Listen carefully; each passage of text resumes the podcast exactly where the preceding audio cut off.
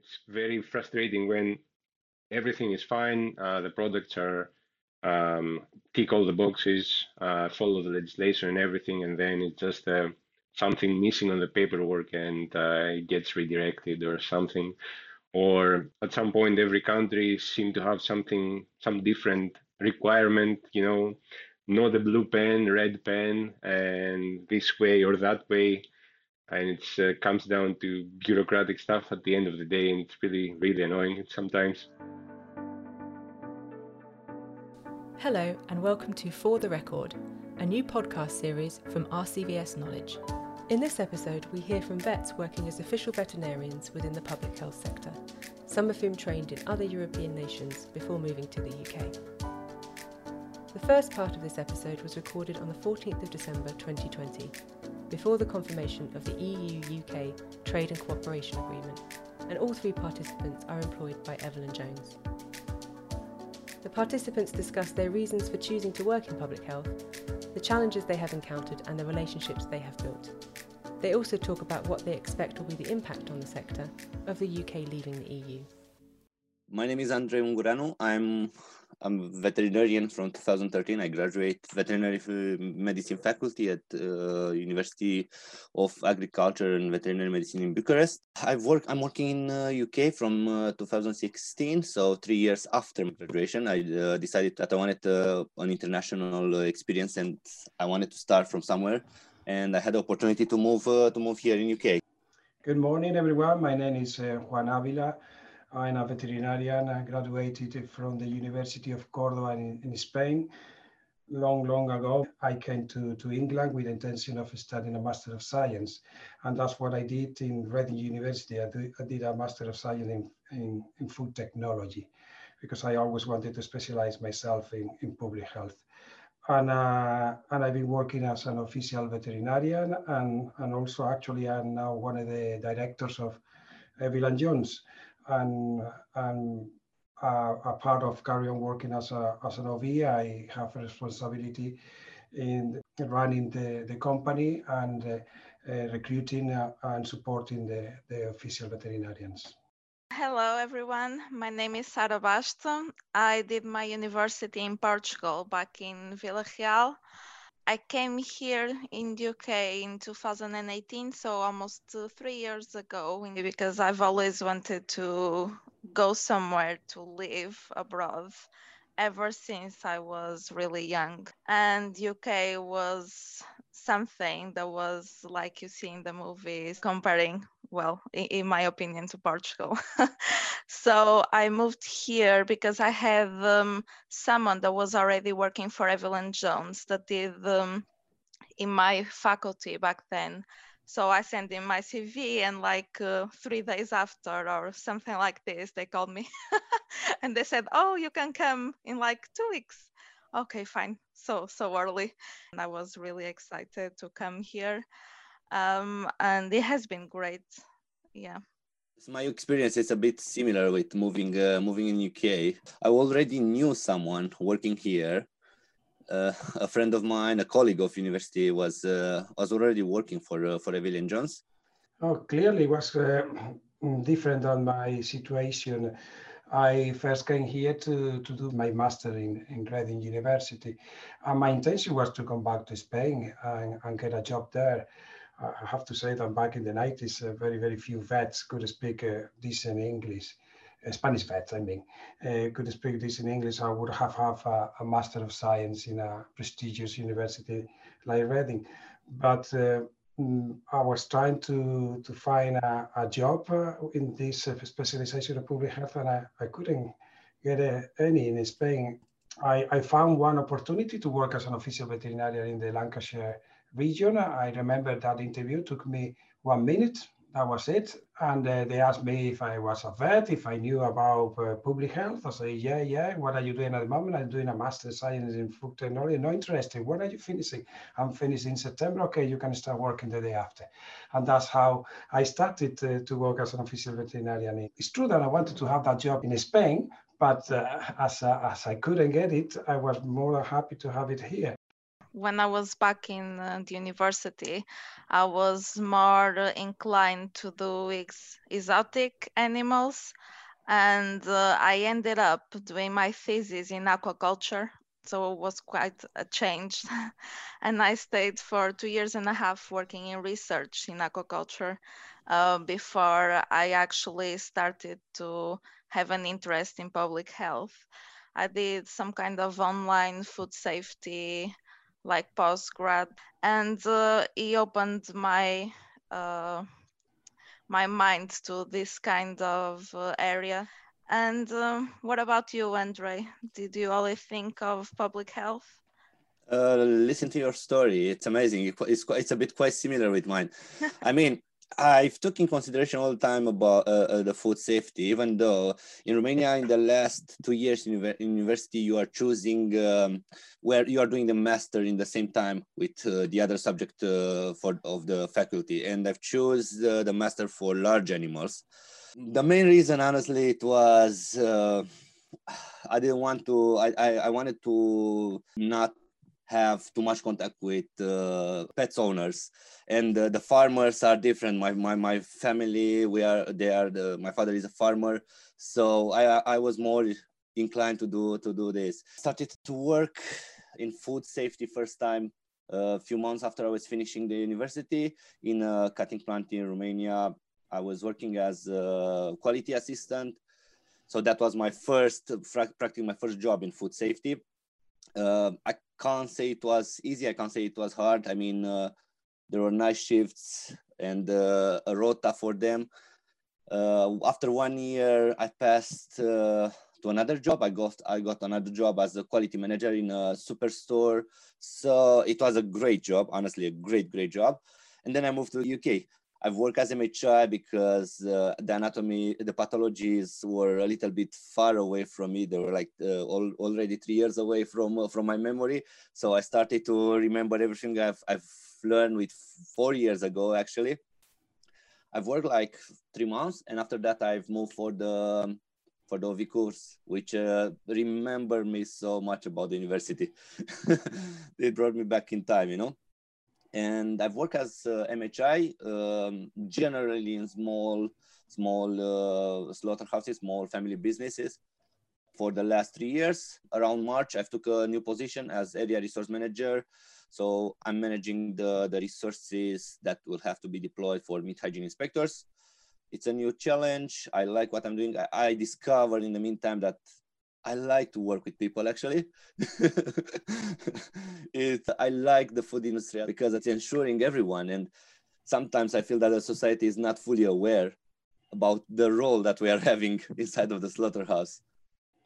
Yeah, I do agree with you, uh, Andre. I think um, mm, it, it, the good thing about working uh, in public health as a veterinarian is the combination of working with people and, and working with animals in some respect and using your uh, knowledge as a veterinarian and also using your social skills because uh, uh, as you say they are completely different than, than pet owners the, the people that you're dealing with.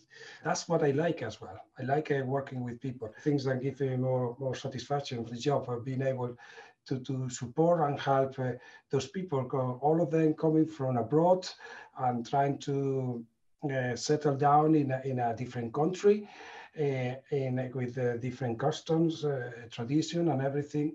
And, and those people need this kind of support and help. And, and I like being able to having a bit more experience, you know, being living here for much longer than most of the people in the company. I, I I'm happy to, to, to help and transmit this uh, this experience. So you know, we have, uh, as you say, Andre, you start to work as a meat hygiene inspector, where you can concentrate more on anatomopathologies and you, you see more uh, situations. And you can obviously refresh your memory from when you were a, a, student at the university. And then you move into the official veterinarian, where you develop more your skills uh, in uh, animal welfare. You need to to, to do a, a very good, important ante-mortem inspections. You have to be aware of the auto control systems of the plant.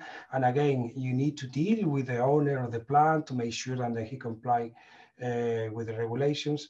And then we have the new uh, specialization that then definitely is going to get uh, much uh, much bigger than is the export side. The export is also so something really interesting, you know, having to certify those products and then you you send it abroad. So you have this variation of uh, different specialization inside uh, public health. At the same time, you might have a, a, a management role. I mean, what I will I will say, and I like here, but in UK, comparing with Romania, the importance of the welfare for the for the public because I mean the, the laws are are based on what the the public opinion is is requesting from the government. So uh, when I saw how important is here uh, the welfare for for animals, and even if a single bird is having a, a wing trap between the uh, the trays, and you have still to refer it for further investigation, I was amazed. UK is having the the regulation much upper than the European Union in this matter because the European Union had to standardize for the level of all the countries. So you'll have the Easter where it's very important the the the hygiene and not and not so so much the, the welfare of the animals. And then you'll have the Western where it's the welfare it's more important than hygiene, 100%. And that as a vet, that was amazing for me. You can't do this job without loving animals. I, I wanted to um, to start uh, to to discuss about exports as well. About uh, yeah, it's uh, I mean it's not it's not a new thing, but the demand the demand for exports, I think for the veterinary profession will be good, even though I'm not sharing the same opinion for the country as a whole. I mean, probably we'll have a food a little bit more expensive on the plate, but uh, for for us as job for veterinarians, definitely it might be an option. I know friends which are a bit burnout after working clinic a, uh, a while. Uh, very good uh, vets, but still they said I want to I want to do something else for a period. As you, Andre, I also started as an MHI, um, having to remember everything from back back at university. Yeah, um, and I worked for I think it was around uh, five months, and then I moved on to be an OV. Um, when I started as OV, uh, then I worked in uh, several different places. Uh, like you and Juan, I, I, I loved working with people. Uh, but I have to say, sometimes it's a struggle because obviously we're there to do enforcement and, and the FBO is not really uh, completely happy about it. So, I mean, you have your team to rely on and you work as a team with your fellow ENJ colleagues and the FSA. So if you work well as a team, you have that support in the plant, which is everything, because without that, it's just you struggling against the FBO and it makes your life a lot harder. And I started uh, doing exports more often. So I'm I'm uh, mainly doing exports now and it's a whole different world. And now with Brexit, we have these chef's visits that I'll be doing as well. And uh, so everything is changing and we have to adapt. And uh, we are very good at that because we are so flexible in our jobs that uh, it makes it easier. And uh, how was it back in the days, Juan? I mean, uh, yeah, in some way it was uh, similar from the very beginning. I mean, um, what you have to bear in mind that uh, the big change uh, for the public health sectors uh, here for the veterinarians came in 1993 when the single market started. It's funny that we're talking about 1993 when the single market started. I mean, in less than three weeks, it's going to end and finish. It's sad at the, at the same time. But anyway, the difference was uh, back in those days, uh, I did my OV course in 1993, and I was the only foreigner at that time. They were all British. So basically, when I started to work, uh, uh, most of the slaughterhouses didn't have a, a, a, veterinarian in place. They only have meat inspectors because before 93 obviously we were doing exports because uh, any products uh, that uh, was going across to europe needed an export certificate so vets were only required to do export certificates in the slaughterhouses in, in england with exception in Scotland. In Scotland, they had uh, every single slaughterhouse ha had a, a, veterinarian. So basically, it was different, and it was different in the way that the, uh, the the food business operators, FBO, they were not used to have a vet. They didn't understand why I have to be there. They were saying this is a, a Europe imposing it, and they was they were not happy. So it was a bit uh, uh, difficult at that time, and uh, and uh, we needed to to to demonstrate to them that, that we were needed that we were there to help with support to make sure produce uh, uh, you know products that is safe for the public health and everything. So obviously with the time things uh, changed. I'm talking about the past but i guess we all want to know uh, what we feel like. How is it going to change because of brexit? So juan do you have uh, i don't know where should i start. I'm very worried about Brexit because in the sector of public health, uh, we could uh, potentially come back to pre-90s uh, situation where uh, veterinarians were not required in the slaughterhouse and they only had the supervision of a meat inspector that they are very important the meat inspectors or, or, or official auxiliaries as we call in, in Europe. And they, they, role and function is extremely important but they can cannot uh, do the same job as an official veterinarian. They don't have the same training, and they don't have the same knowledge. So I'm very worried that they could say, okay, those plants, they're not going to do export, medium and small plants just to, for domestic uh, uh, market. They could say that they don't need a veterinarian. So this is my worrying about the Brexit. What is uh, your feeling, Andre? Uh, exactly like you said. I mean, uh, for the for the moment, okay, we are those which are working food industry, uh, uh, especially in the slaughterhouses. Most of them are immigrants. Yeah. However, there are still a lot of British vets which are working in uh, for Animal and Plant Health Agency. So I've met few British students, uh, veterinarians, which were interested for the for the job in uh, in the slaughterhouse. I will mention that the the culture for veterinarians here in UK was more specific for clinic. It wasn't like we are teach that it's having this side as well, and you are protecting actually the, the whole population, protecting the outbreaks. Or anyway, if you're looking on numbers, what uh, how much it costs the society a food which is not fit enough for to be eaten, it's quite it's quite big. So I'm afraid of the, what you're saying that uh, for the small businesses, the, the veterinarians will be will not be used anymore.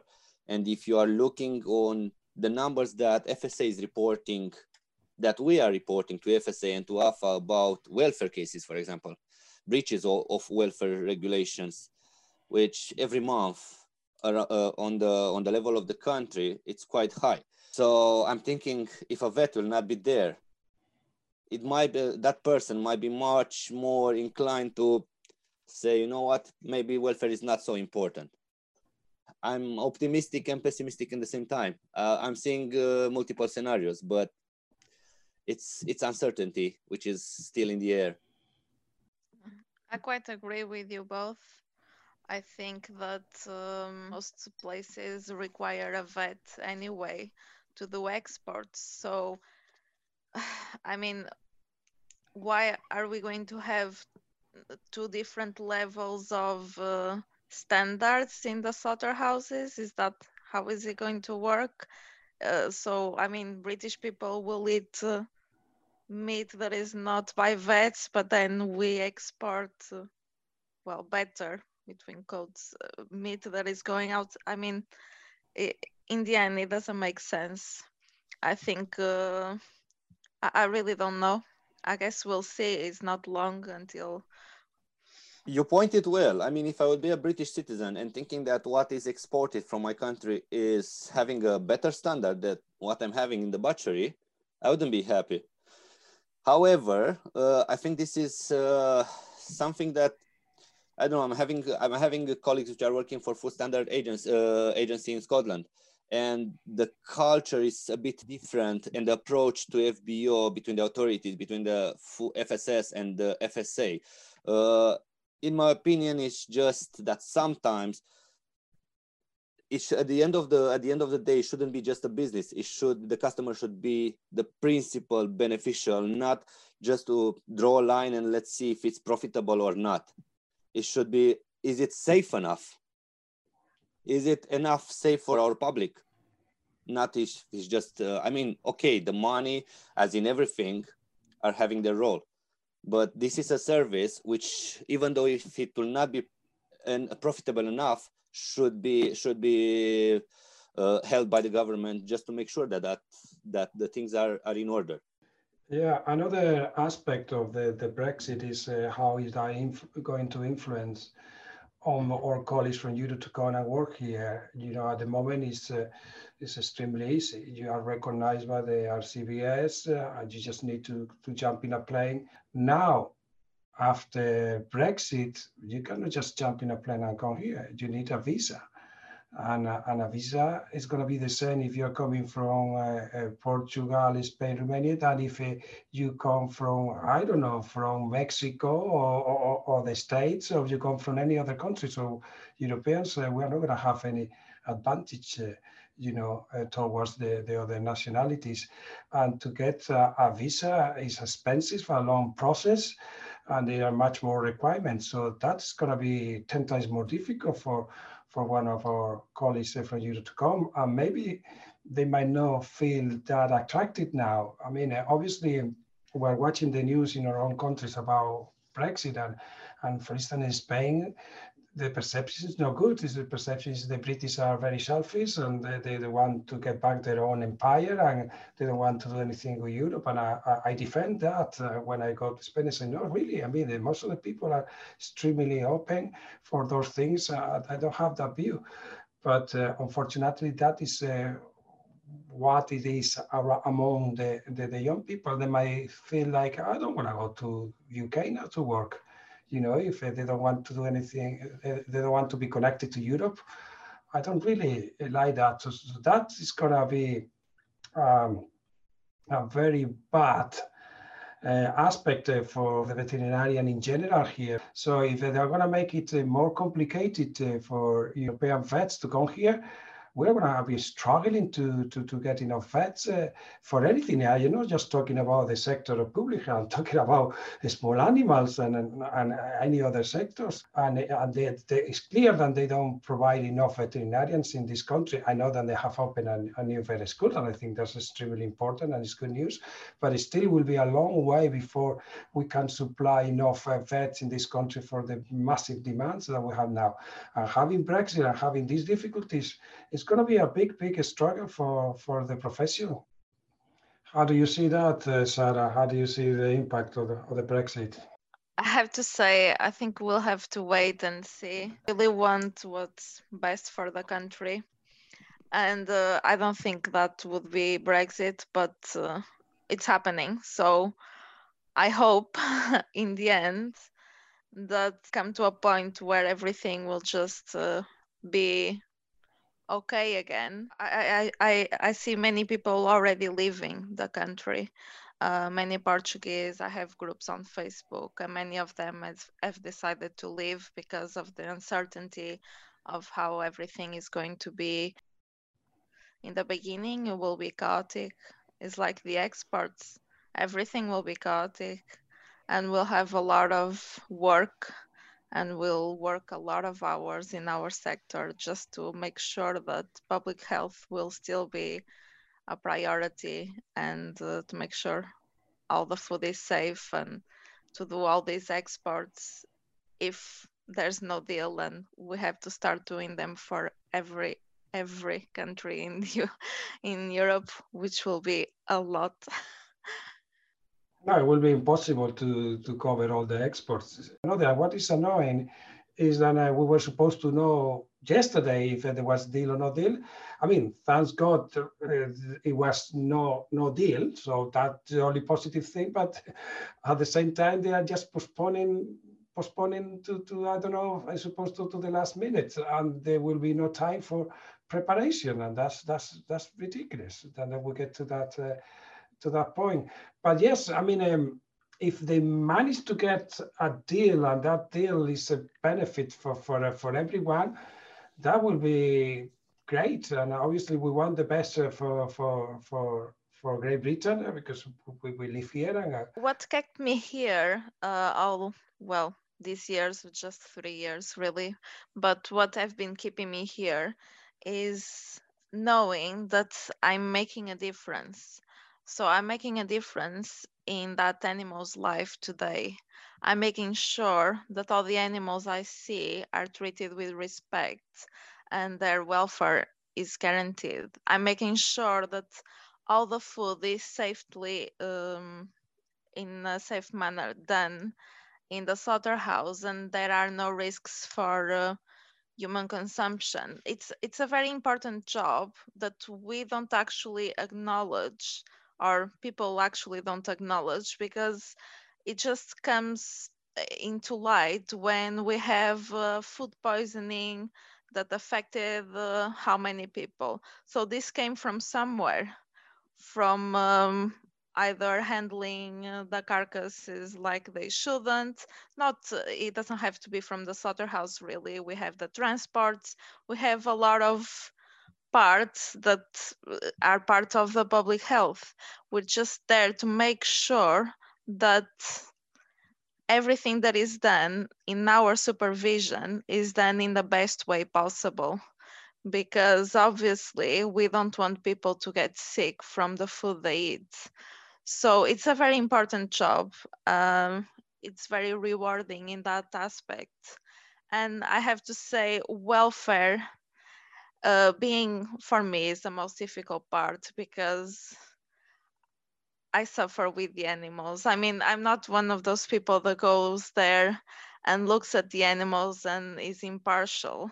I go there and sometimes I touch them and I feel them and it's like my way of saying okay you, you are here with a purpose but uh, everything was okay you're okay you were loved if i can say this way. And um, i just want them to have the best slaughter possible humane. And that's what uh, i aim for every day.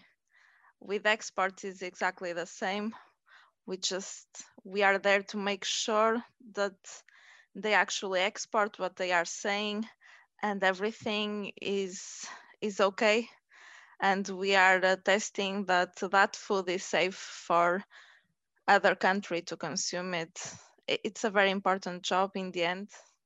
And when you're in clinic i guess you have to struggle sometimes with difficult clients and every day is different. So it's it's a different world. Maybe sometimes you work long hours but if you do you work just four days. And this is so important. We are not on call. We don't do nights. So i think it's a good option for people to think about it.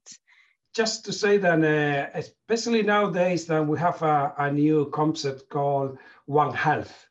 And this concept is really, really important. And it's for once that they are bringing together the animal health and the, the, the human health and the environment into this uh, one health uh, concept. And I think that is a very attractive point. It is uh, basically you can feel that working as a veterinarian in public health has got a lot of contributions to the society, uh, to the public, and to everyone. I don't think uh, normal people from the street knows that they, they are vets working in public health. What does it mean a vet working in public health? When I sometimes I explain that I work in the slaughterhouse, I do you save the animals that are going for slaughter? I say no, that's not. the function of the of the veterinarian is, is just making sure that the animal welfare standard is uh, as to the top and those uh, animals are treated humanely and uh, you're making sure that the end product is uh, fit for human consumption. So these a it's a very much uh, uh, a very important sorry job uh, with a lot of uh, responsibility. So I think uh, uh, this is for me the, the, the, most important part of vet for public health. It's the responsibility and the contribution you have to the society. That's the way I will summarize it. Maybe I'm thinking with the times, the British vets will see in this future career, exactly like my my colleague Sarah was saying uh, this is just the beginning in food safety. And with what uh, Juan was saying, with One Health, everything is interconnected. It might be it might be a good option for the for the British vets as well. So I think in time, this this culture for vets in food safety can be built here as well. The second part of this episode was recorded on the 1st of September 2022, 15 months after the trade agreement came into effect. All three of these participants work as official veterinarians for Food Standards Scotland. My name is Evangelos Katsoulis. Uh, please call me Evan. I come from Greece. I graduated from Greece University of Thessaly and I came to the UK in Scotland, particularly in 2015 for some postgraduate studies. Uh, initially, University of Glasgow, and then I started working as an OV in 2016, starting from the south area around Glasgow and northern uh, down to the borders, and then moving to central belt. I'm in Dundee now, uh, covering that area as well. And for the past uh, three years, I was the supervisory OV as well. Um, I was involved also in audits and approvals uh, for either newly built or already established businesses. Um, but now I'm back uh, working in uh, an abattoir, specifically game handling establishment. Uh, so mostly working with wild game now. Great. And I'm uh, Arabella White. I graduated from Liverpool University in 2020, and I'm originally from the UK. And my first job was with Food Standards Scotland. So I moved up to Scotland uh, from where I'm from in West Sussex in 2021, just at the beginning uh, of the year, for uh, the new role that had been set up for uh, certifying fishery products. So certification, obviously, exit of uh, the UK from the EU meant that certification would be needed, um, and Food Standards Scotland had opened and set up three fish fishery export hubs. Uh, so I moved up for that role, certification um, officer, um, and then after about 10 months, I moved into the role of uh, interim operations manager. And more recently, I've moved to Area 1, so managing the, the vets and the abattoirs in Area 1, which is the northern part of Scotland. I'm uh, Jose, Jose Rodriguez, and I graduated in 2000 in Spain in the University of Leon.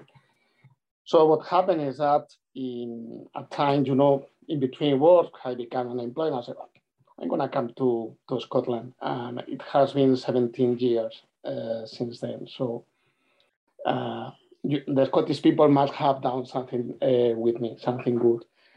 I have to say that I first came to work in UK in 2002, first as a meat inspector, then as an OV. I returned to Spain. I spent three years working as a food uh, safety advisor for the poultry industry, and finally with the Food Standard Scotland.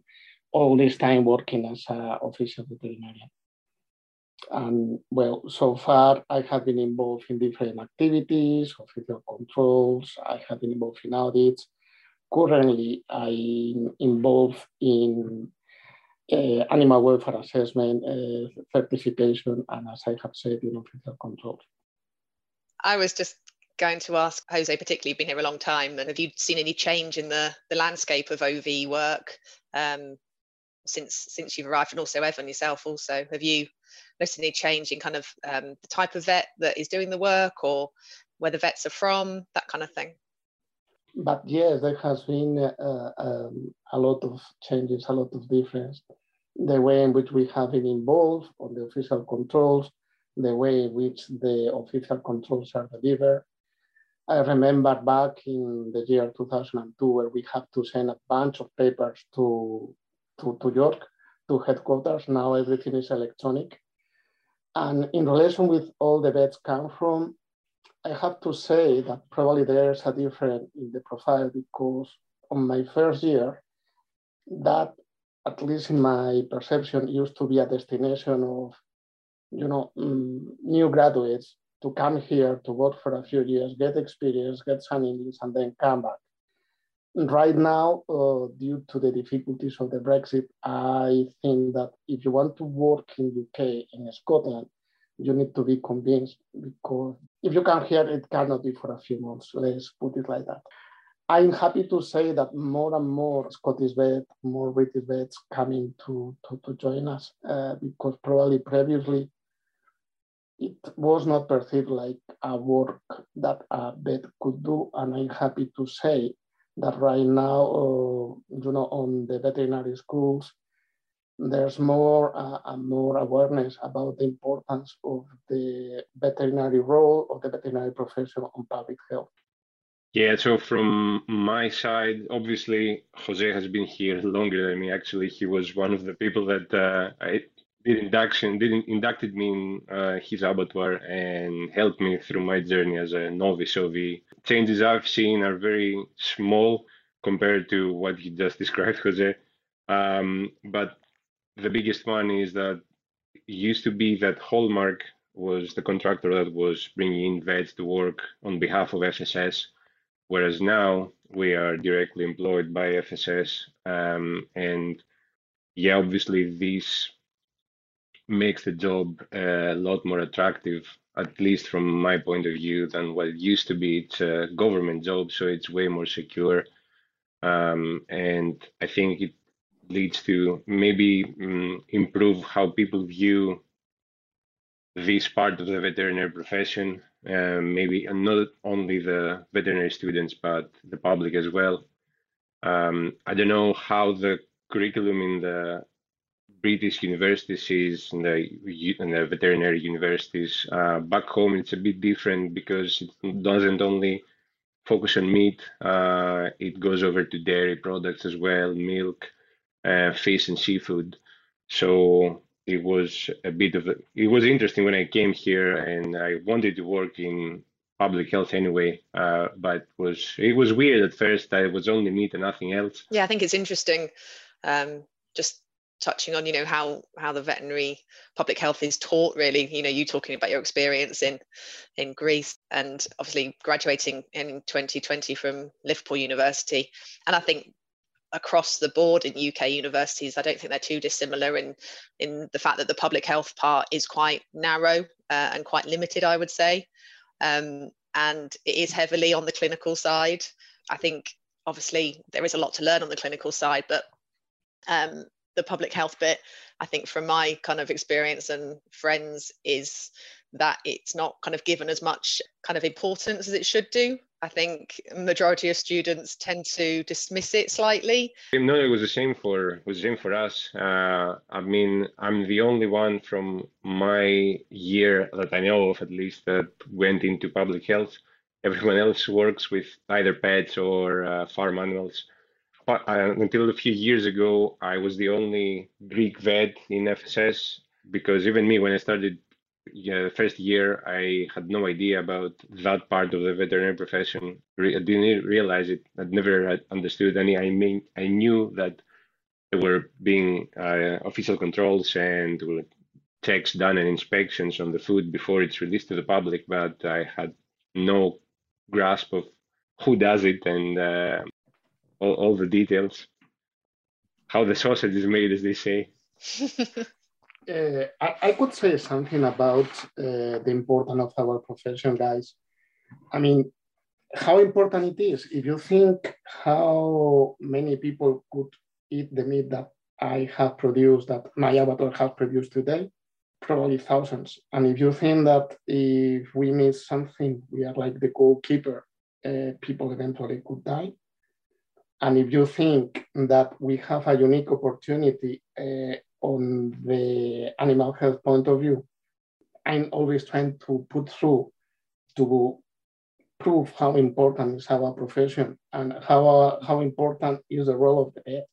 Because I believe that we are the best suited professionals because we have the knowledge of pathology and how these pathologies could impact on the human beings. And that is what make us, you know, um, ideal to, to cover the public health.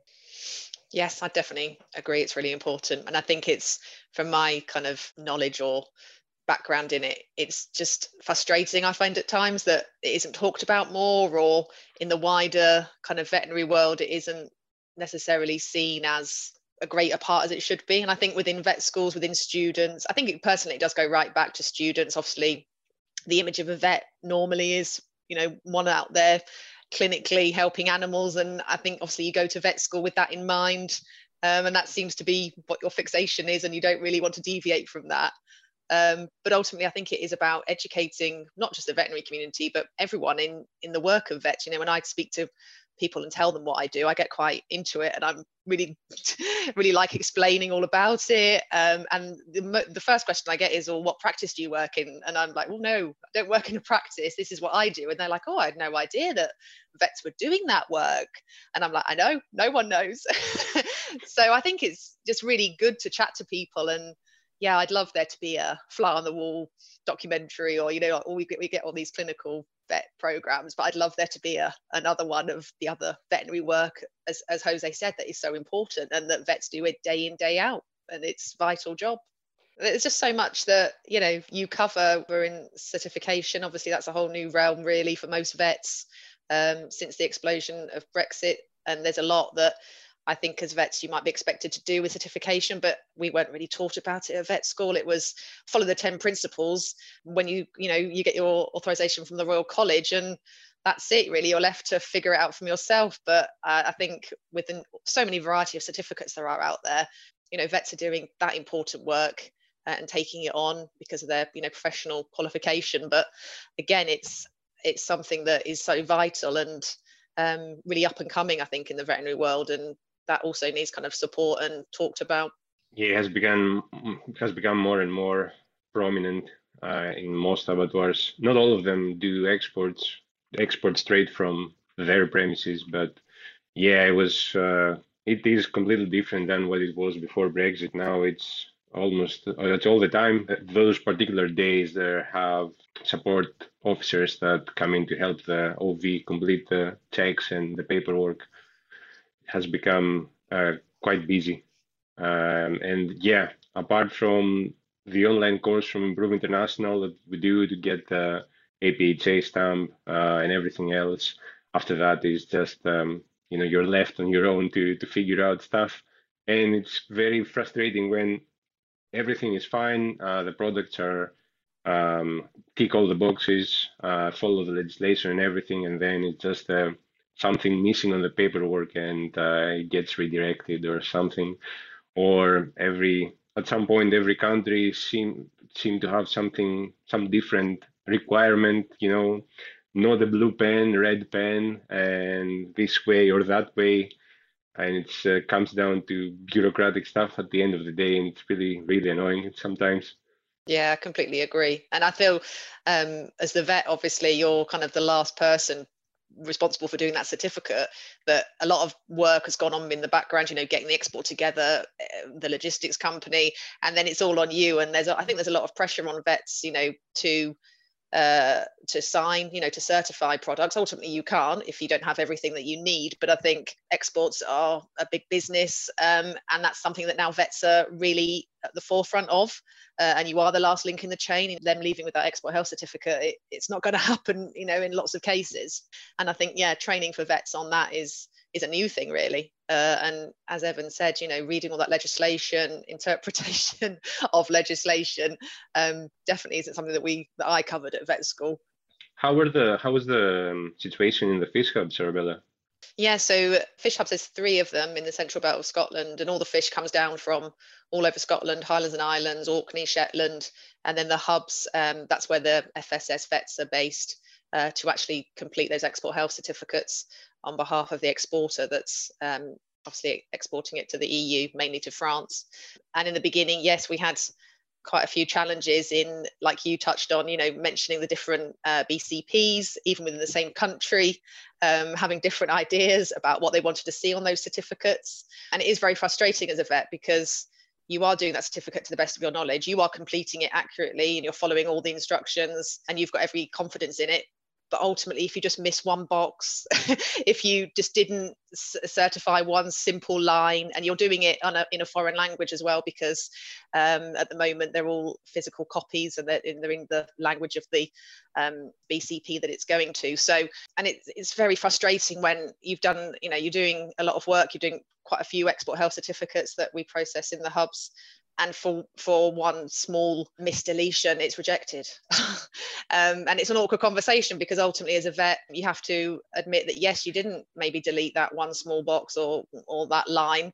Um, and it is down to to your work ultimately but it's so frustrating when um, it, it's something so small and you just at times um, we really wish that there could be a little bit more tolerance really. Completely agree if it's completely wrong and there's lots of errors on a certificate but for very small minor things i think that's where the frustration comes in. But i think we have seen a positive progression i think in the hubs i would say.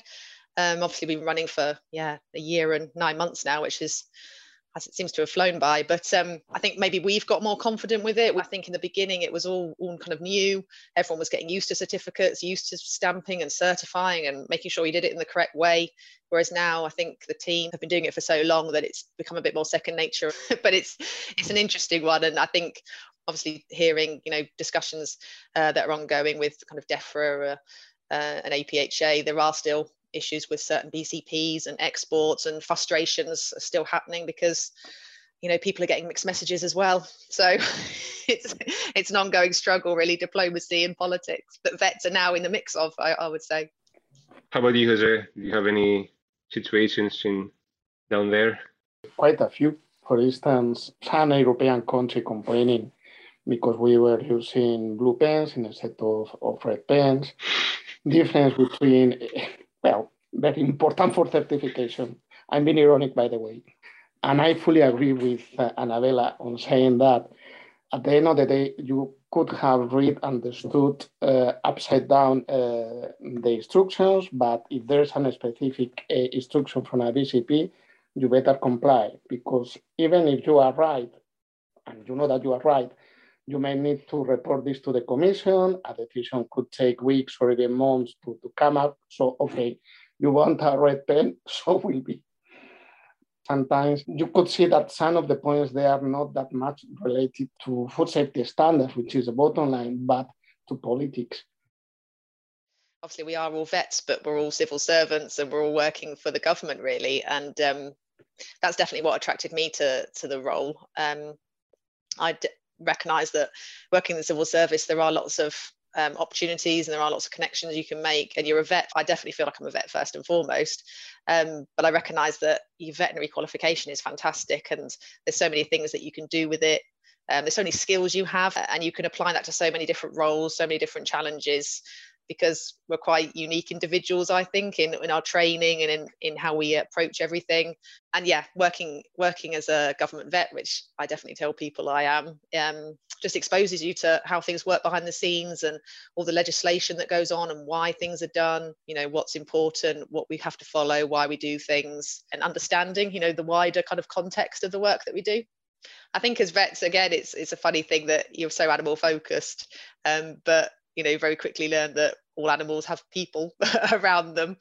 And i love being part of a team working alongside people to resolve issues to get things done all, all with an animal welfare kind of undertone which is why i wanted to be a vet in the first place and uh, what i still hold true to this day. You know we're all working for that goal. We're all uh, care about that.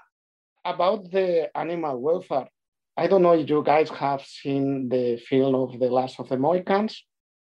Yeah at the beginning they are chasing a deer they shoot the deer they kill the deer and they pray to the spirit of the deer for the gift that uh, that animal has given to their people because their meat they could eat and they would not starve. My feeling for that is quite strong. We need to protect the animals at that stage and if we don't do it uh, no one else is going to do it. I'm still a vet and I'm still uh, protecting uh, animals. And this is one of the probably one of the most important points of my job, the animal welfare. Yeah, I think I'm going to have to agree with both of you, especially feeling of achievement after you help the food business operator and the business improve in uh, food safety and food hygiene aspects of uh, their production you basically see the results of obviously your your work as well. Sometimes I know we have to go to the other extreme and go to enforcement and increase enforcement if need be. All the OVs know it's not always uh, easy to help achieve compliance, but if you do it and then go down the line, you know, either a year or more, and you see that they continue to to do good and everything is uh, as it should be, and they are you know they are successful and they keep uh, keep their place there, then it's really it's really satisfying. When I started, I didn't really think I would be in this position, working in this sector, but uh, I really I really enjoy it. I mean, obviously, you know, me and you, Jose, will deal with uh, food business operators directly, but you, Arabella, are on the outside, uh, obviously supervising and observing everything. So, how different is it from a ops point of view? I think there's a few, well, different challenges, but same kind of skills that you're using. I, I would, how I would describe it. You know, there's a lot to think about you get pulled in lots of different directions but i can appreciate that that probably is the same for for you working you know you're always there's always someone needing your time and you're always stretched for time there's a lot of prioritization that goes on a few more meetings i guess to attend uh, and keeping an oversight of everything which you know as a vet you're used to juggling either cases clinical cases or your day-to-day work you, used to i think you have that skill or you need that skill don't you to survive in some way so for me, I really like it because I, I still uh, am a vet and I still get to work with vets really closely, you know, in the field, but also I'm kind of tapped into other things that might be going on and working well, working efficiently, all kind of challenges that I think a vet can can bring to the bring to any role. Yeah, you know, I, I really sympathize with you guys. You have the OV trying to do the enforcement, and then the industry say no, and then mm, we need to find the the right point in the middle. Yeah i think diplomacy is i think for everyone diplomacy is is a skill isn't it? Breaking bad news or having to find a way to work together that might not be the easiest um, it's definitely skills that you have to kind of sharpen up i think quite quite quickly but ones that are rewarding you know like you were both saying you know if you if you get improvements if if you can find a way to work in tricky situations um, and you get a positive result I think that really is such a rewarding experience. What we want to do is get the most positive uh, outcome and diplomacy. And Annabella, I, I fully agree with We should go to the school of diplomacy after the vet school. Yes. yeah, I definitely think so. And yeah, thinking of a vet school, they try and teach you some communication skills was what it was called, but oh, there's nothing like actually being in the real world and, and getting thrown out there to, to practice them. Oh, but another one that you know you can add to your veterinary portfolio in a way. You know, you you take your kind of science and you know knowledge from your degree, um, the bulk of it anyway, but then you can gain so many further skills every day in in the actual work that you're doing you know, for forever learning, I think, is is definitely a theme of the profession, isn't it? You're always doing continual professional development, and I think you're always doing that uh, in any veterinary job you undertake. And I think that these soft skills are so important because even if, I mean, in any work, uh, any field of the veterinary profession, you need to work with your customers. If you work in a practice, uh, you need to convince uh, the one bringing dogs or the farmer or your food business operator, hey, this is the best thing to do. Communications skills, conflict resolution become a, a key part of our profession. Yeah, I think that's the that's the main thing I've heard from vet graduates that this is the part that they were not prepared for. And not specifically speaking about public health, but even in practice, as you mentioned, you're not prepared to come face to face with all the different clients and all the different owners and patients. How have how have you both found that um, kind of the veterinary public health has changed then in the last couple of years? Um, do you think you would have made the move to the UK since obviously the UK's left the EU? How how, how is it viewed now? I, I think in that uh, talking with uh, friends, uh, with my vet friends in Spain, the perception is that uh, probably is more difficult, which is true, but and quite likely we are, uh, I mean, European vets, we are not uh, welcome. But what I keep saying is that, okay, despite the requirements could be harder, uh, I could not say a bad word about how, uh, you know, the veterinary profession is uh, supporting the, the new vets coming from the European Union obviously the veterinary profession in Britain need to, to protect themselves and make sure that the standard of the profession are kept, no matter where you come from, if you come from Spain, Greece, or Aberdeen. Standards need to be the same.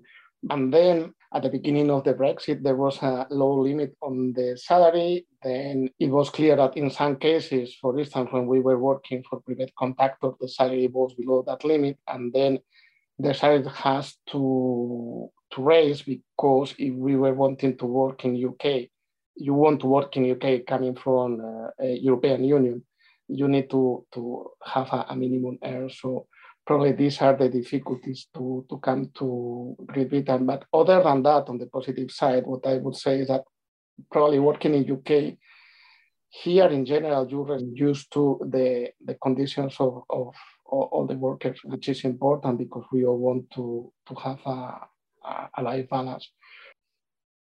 It's more or less the same uh, as Jose described. I mean, some things apply exactly the same to Greece as well as in Spain, I would presume work-life balance is the first thing um, they hear from friends as well. Start and then you finish. You, you don't know. Some days keep going on and on. but I'm not sure if uh, what my decision would be if I decided now to move here. Uh, when I came here was for studies initially. I never had a thought of staying longer than that but it just uh, came to mind. See, you know, let's try it, see if it sticks. And it did actually. I, I really enjoy living in Scotland, even if the weather is like this. I've only I only have positive uh, things to say. People are the most, not the best part really, and that's what made me stay. But also, yeah, working conditions, uh, especially now, work-life balance, the salary, oh, absolutely. Uh, and as I said, it's a government position, so it's a secure job and veterinary profession. Uh, the, you know, there's a huge request for vets, especially now. Now, a lot of my colleagues and some of my friends have um, relocated to the UK before Brexit, and they will remain here. None, none of them has, has left. I don't know if any others that will try and relocate now. Um, but obviously, with the request for vets as it is, I, I wouldn't think it would be that difficult. Uh, I, am pretty sure businesses are, or practices or whoever else is willing to help with the visa and uh, everything else like that. Uh, so for vets specifically, uh, I don't see. Um, I mean, yeah, it, it won't be as easy as you know jumping into the plane and landing here and that's it. But I would say it would be more or less the same However, I mean, judging from me, um, I mean, I stayed without much of a thought. So I, I, think if I did the same, I would probably land here again uh, if I stayed and think about it. On my last two years in Spain, I spent a lot of time uh, traveling between my hometown and Madrid, the capital and the center. And on my first week in Glasgow, when I arrived, I was thinking, ghost, is the first time in two years that I'm fully unpacking because my life before, and I think that is quite common on new graduates down in European Union okay, you are commuting between one place and another. The big point to come to work in UK is that you could start a life, which is a very important thing. Just make roots, just set in some place and just start to live, not only work.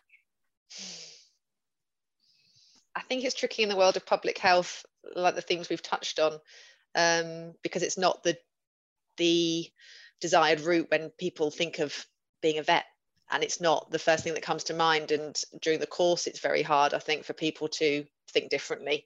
In my experience people come to it um, from the uk anyway a bit later when they've actually realized what the job entails or what what they could get out of it. And maybe they've you know kind of thought actually clinical doesn't exactly fit with what I thought it would be as well. I think it's difficult. Obviously, you decide to be a vet normally when you're quite young to get on the hunt of um, exam and qualification, you know, bandwagon of passing things and and getting to university. So I think for me, for the you know for the future, it's about educating people a bit more about what the job entails and and what your veterinary degree gives you. I really think that needs emphasizing. Obviously, being a vet is a vocation, and the veterinary degree is very um, focused on on the clinical side, but really talking about the veterinary degree in a bit more of a broader sense. everyone would benefit from that, or not diminishing the clinical side at all, but just really talking about it as a great science degree that has so many possibilities. Something else that I think that is going to be a game changer on the profession here in Scotland could be when the Scottish Veterinary Service is going to be implemented, because that is going to involve that we could potentially get involved in all the fields of the profession. Just to give you a taste, Food Standard Scotland OVs, we have been trained to assist APHA on the bird flu outbreak. So now potentially we could go and check in farms to, to assist APHA, produce report, which I think, as Annabella was saying, the veterinary profession is so broad that we we need to be ready to jump to every field if needed. And I think that one of the lessons of Brexit and even the, the COVID outbreak is that if things happen, we are going to adapt like very fast. And I think that we have proved that we are very good adapting fast to changes. Thank you for listening to For the Record. Join us next time for more insights from underrepresented voices within the veterinary professions. If you would like to get involved in future episodes, please contact the RCVS Knowledge Archives team by email at archives at rcvsknowledge.org.